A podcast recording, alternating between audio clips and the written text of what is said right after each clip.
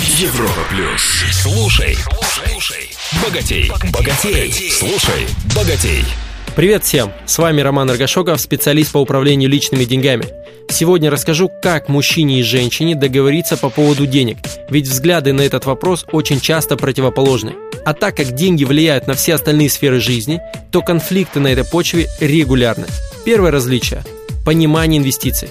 Когда мужчина говорит об инвестировании, он имеет в виду акции, недвижимость, ну хотя бы депозит. А женщина под этим понимает более качественную еду, более брендовую одежду, комфортнее мебель в квартире. Если мужчина доминирует в семье, то даже при наличии больших доходов его женщина несчастна. Ведь она не видит, в чем выражается их богатство. Деньги не тратятся, а складируются. Если женщина доминирует в семье, то она осваивает любые деньги, которые приносит домой муж. Через некоторое время у него опускаются руки. Сколько бы он ни заработал, все уходит в песок. Второе различие – отношение к стабильности или нестабильности доходов. Для мужчины гораздо круче приносить домой 70 тысяч рублей нестабильно, чем 30 стабильно. Ведь 70 это больше, чем 30. А то, что на охоту за мамонтом нужно время, так это нормально, потерпите, друзья.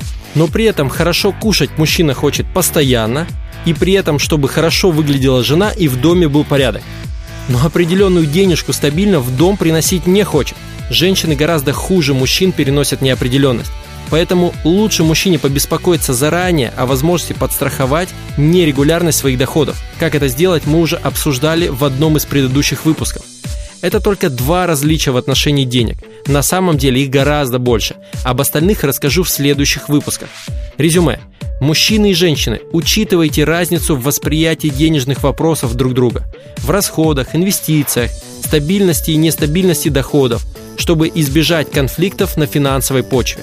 В следующем выпуске расскажу, что такое торговые стратегии в инвестировании и какие они бывают.